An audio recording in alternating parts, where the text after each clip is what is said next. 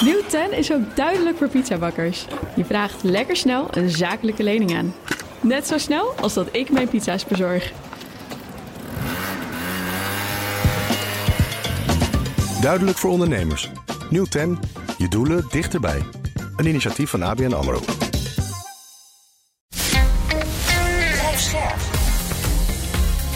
BNR Nieuwsradio. Boekenstein en de Wijk.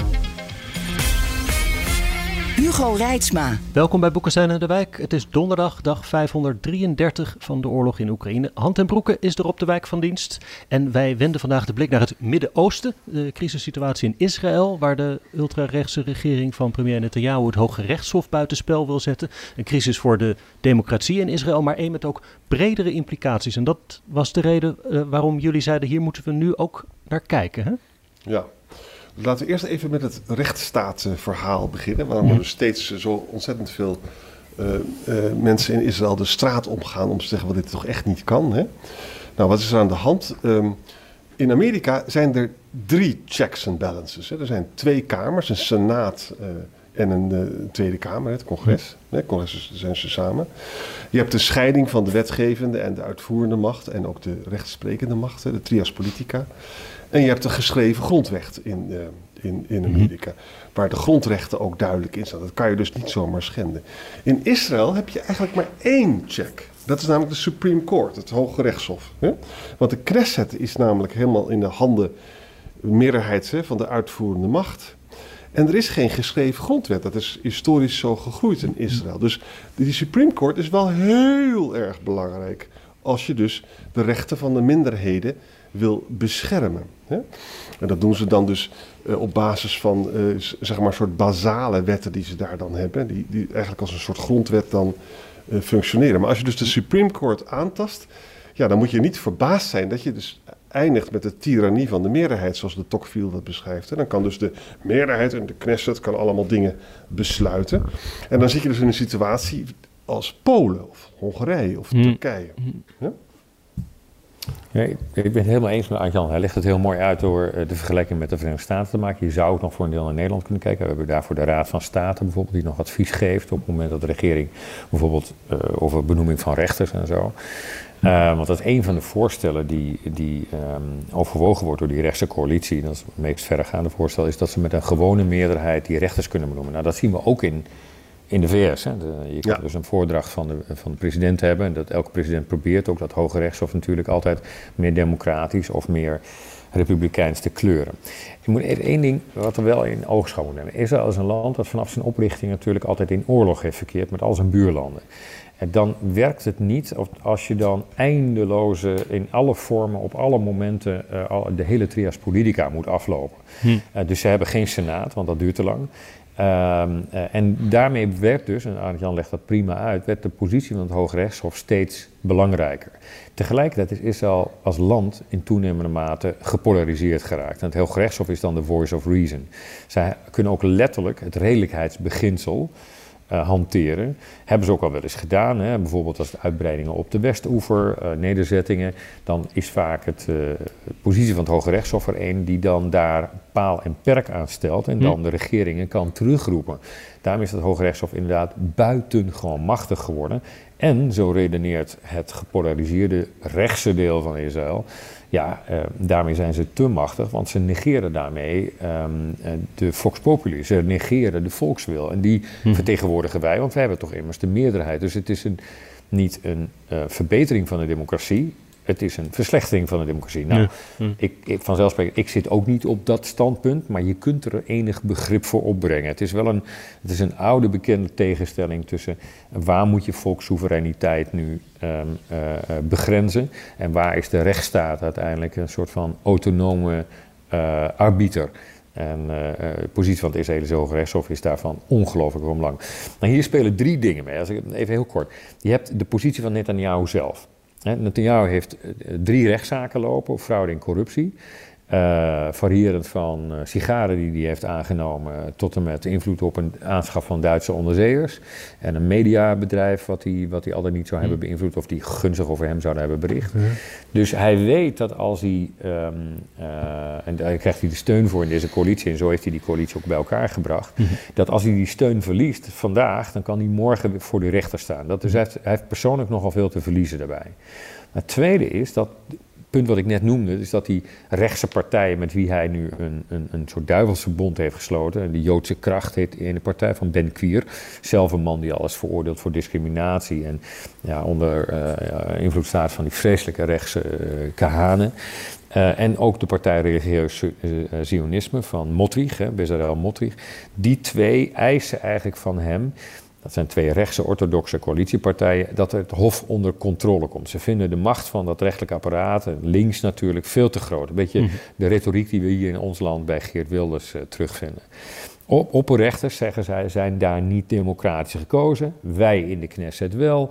Dus um, uh, als je Israël van aard wil veranderen, en dat willen deze mannen en willen die partijen, en dan wordt dat voortdurend door dat Hoge Rechtshof, dat linkse Hoge Rechtshof, uh, tegengehouden, omdat zij um, uh, ja, kunnen verwijzen naar die basiswetten. Ze hebben inderdaad geen grondwet. En de onafhankelijkheidsverklaring van Israël.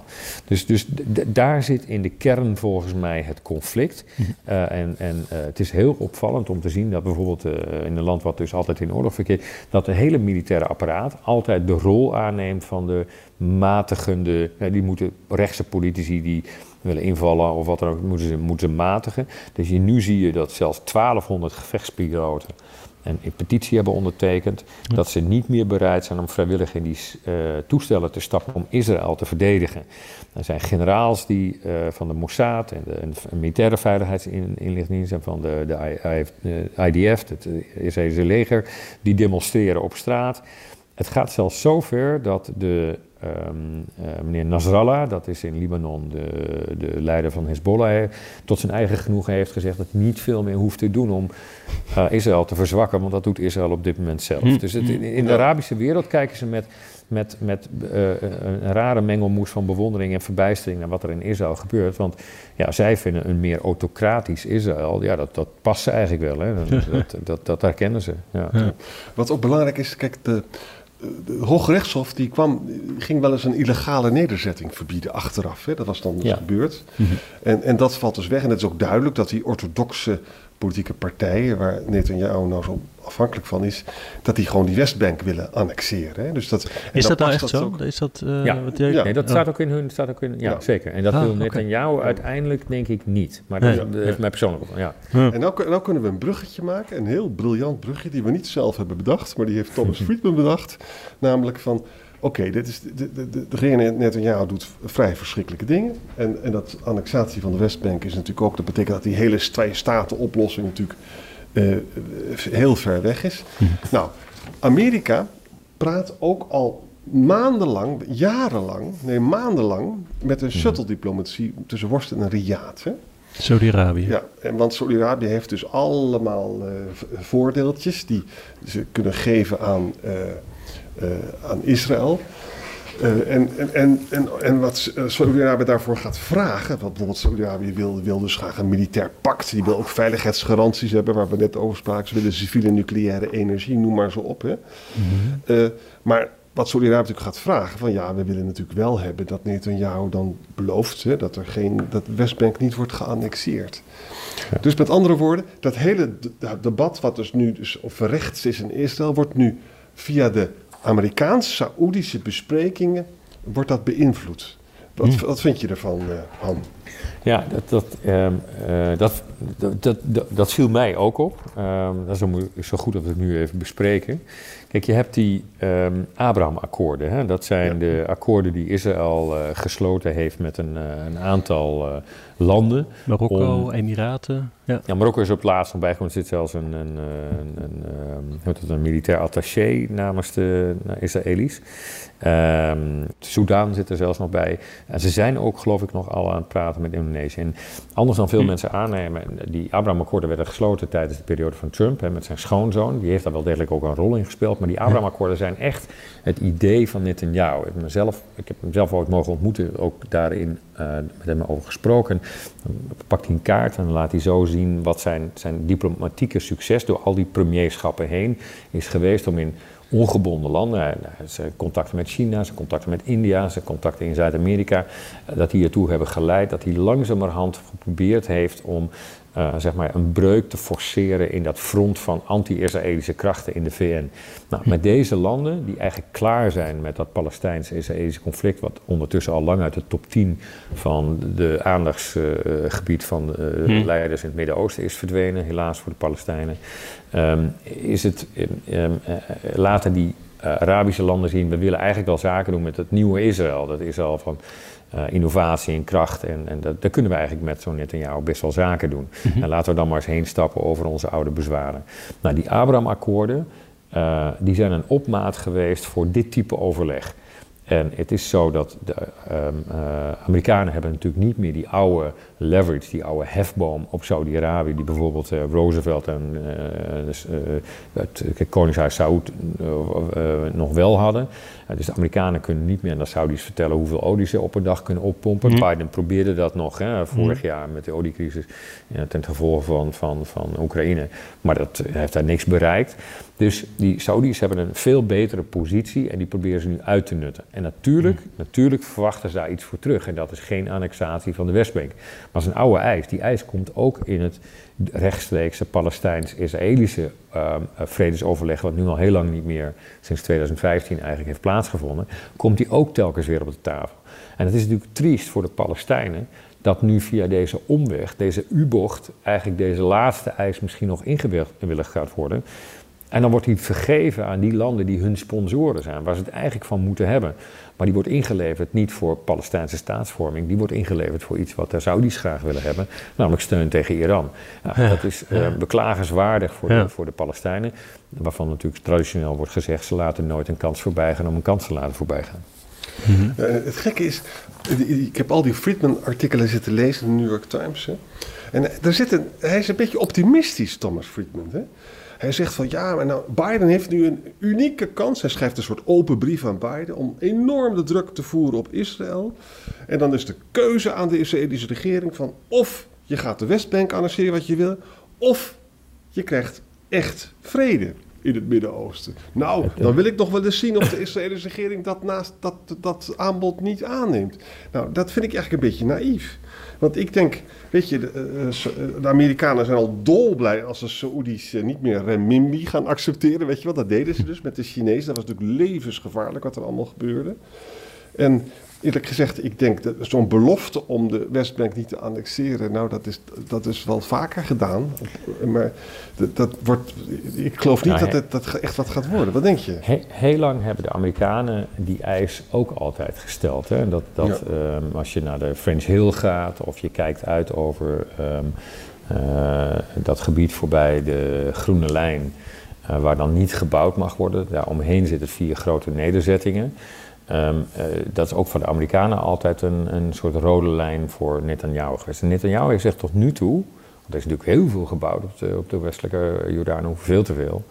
Uh, maar die heeft zich aan die lijn nog wel gehouden. En het punt met Netanyahu is nu, kijk wij kijken naar hem door de bril van Europeanen en zien in hem een opportunistische, uh, uitconservatieve rechtse leider. In Israël vinden ze hem eerder um, uh, iemand die op het laatst altijd echt tot het aller, aller, allerlaatst wacht om nog weer een compromisje eruit te slepen of uitstel te bewerkstelligen.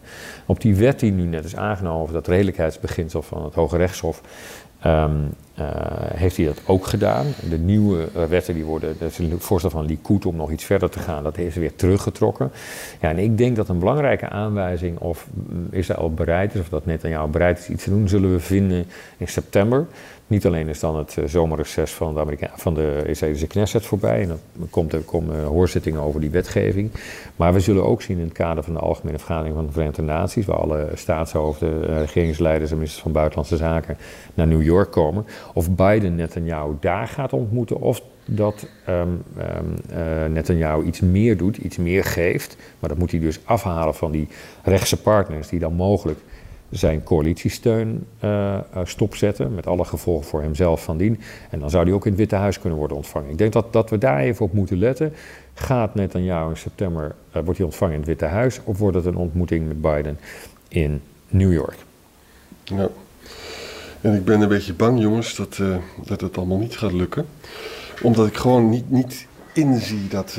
kijk, Saoedi-Arabië die heeft eigenlijk. Is, is nooit vreselijk geïnteresseerd geweest in de twee-staten-oplossing. Dat is, waar ze mee bezig zijn, is, is gewoon. Ze willen gewoon uh, uh, kerncentrales hebben. Met, met uitzondering ja. van Jordanië geldt dat voor helaas alle Arabische landen. En uh, ja. dat is de, de tragiek van de Palestijnse zaak.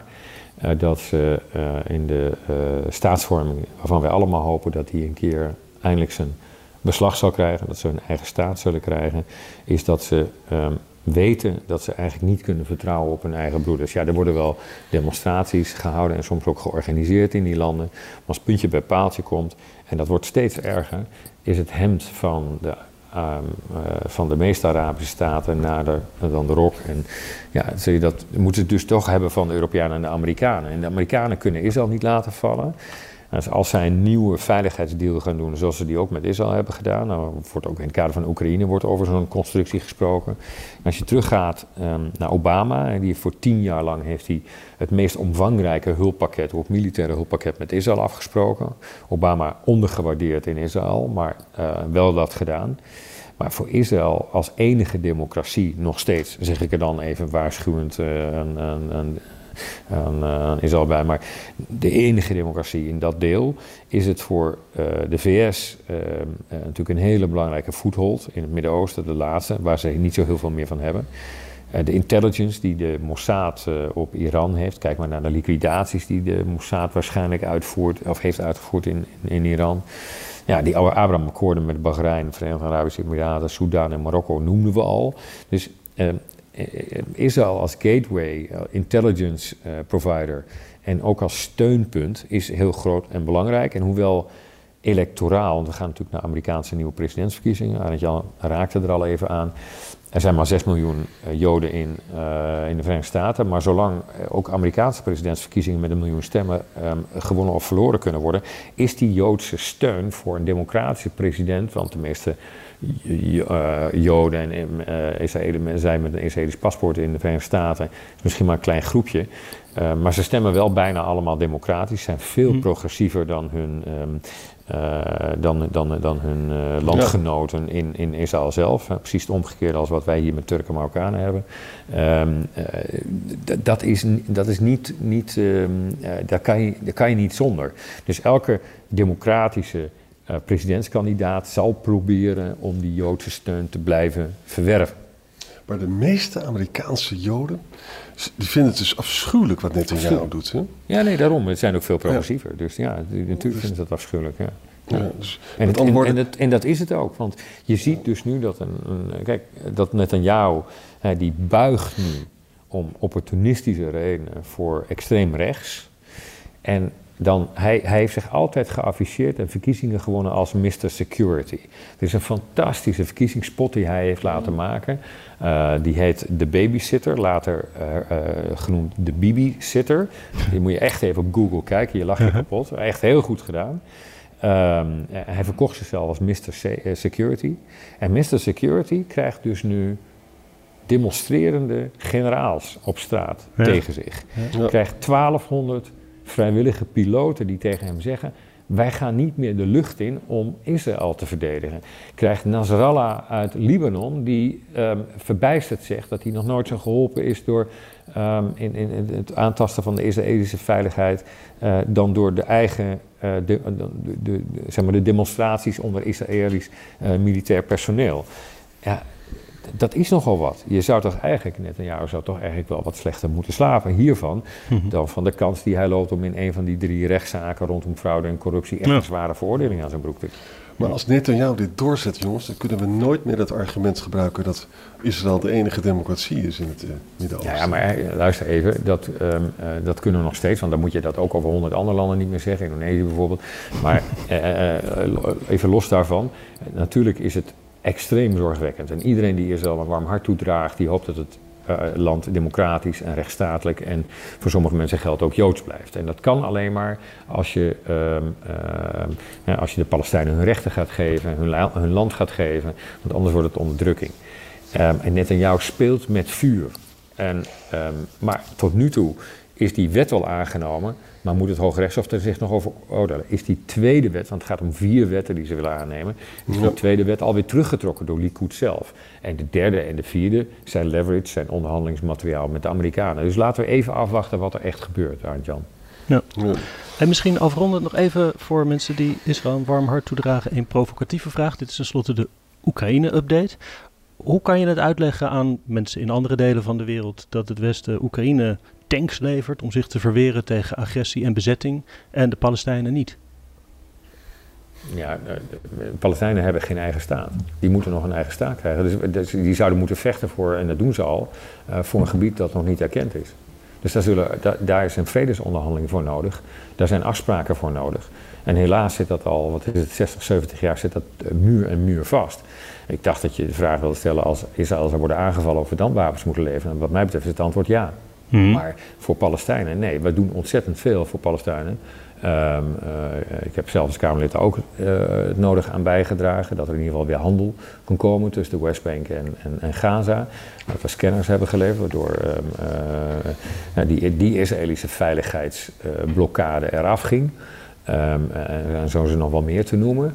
Maar eh, de Palestijnen hebben geen staat. Eh, dus, dus ja, eh, vechten voor iets wat toch internationaal erkend moet worden. Ik snap dat, maar dan, dan is het in de ogen van velen gelegitimeerd. Ik zeg niet dat ik die opvatting ben toegedaan, maar is het gelegitimeerd een, een, een, een, een guerrilla of een, een veiligheidsstrijd die je voert. Of een vrijheidsstrijd die je voert.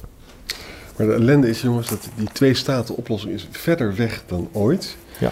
En, en wat Israël eigenlijk doet, de facto, zeker dit in jou, is gewoon het overwinnaarsrecht. Hè? Dat is wat je doet, het recht van de overwinnaar.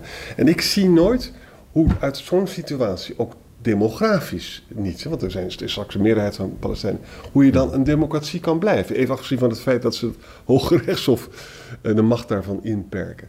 Ja, maar eens, daarom is dat Ja. Hoge Rechtshof zo voor, voor belangrijk. Dat is de enige veiligheidscheck die ze hebben. Ik, ik, ik, ik, kan accepteren dat Israël eh, zeg maar niet in de trias politica en met een senaat en met een raad van state-achtige en met een, eh, eh, met een andere eh, eh, eh, zeg maar Hoge Rechtshof.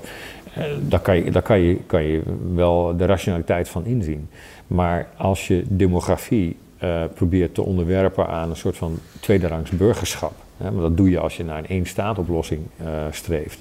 Ja, dat, dat, dat is het einde van de rechtsstaat Israël. Als je de democratie, de meerderheid van één, de Tocqueville, eh, dus de, de, de tirannie van één laat worden, en van één plus één dus, ja, dat is het einde van de democratie. Ja, en, en het is ook het einde van de Joodse staat op het moment dat je, dat je tweederangs burgers hebt in je eigen staat die, ja, die je niet dezelfde rechten kunt geven. Dus, dus Israël, en daarom gaan die mensen ook gelukkig, en daarom is het een democratie, Hugo. Want ze gaan daar de straat op. Het militaire establishment ehm, eh, is daar volop aanwezig. De hele wereld spreekt erover. Je kunt het ook zien, wij bespreken het. Ja, en ik vind het eerlijk gezegd, eh, het is eerder vermakelijk dan, als je heel ironisch kijkt naar Ar- de reactie van de Arabische staten, is dat zij dat autocratische Israël eigenlijk wel zien zitten, want dat herkennen ze tenminste. Hey, eh, wij stellen de conditie van onze bewindslieden weer ernstig op de proef met ja, deze uitzending. dat is waar. Sorry Erik. Stel voor dat we afronden. Dank jullie. Eh, Han, dank voor je invalbeurt. Ja, Want dit is, eh, graag gedaan. Ik hoop dat Rob daar ook tevreden over is. Eh, Dat, dat gaan we ik- ongetwijfeld van hem horen. Dat zal ik maandag wel weer horen. En dan, eh, nou ja, dan laat ik dat rustig over me heen komen. Alright. Dank. En, eh, Hey, dank Aantjan, dag, dank Hugo en heel veel plezier. Nieuw 10 is ook duidelijk voor pizzabakkers. Je vraagt lekker snel een zakelijke lening aan. Net zo snel als dat ik mijn pizza's bezorg. Duidelijk voor ondernemers. Nieuw 10, je doelen dichterbij. Een initiatief van ABN AMRO.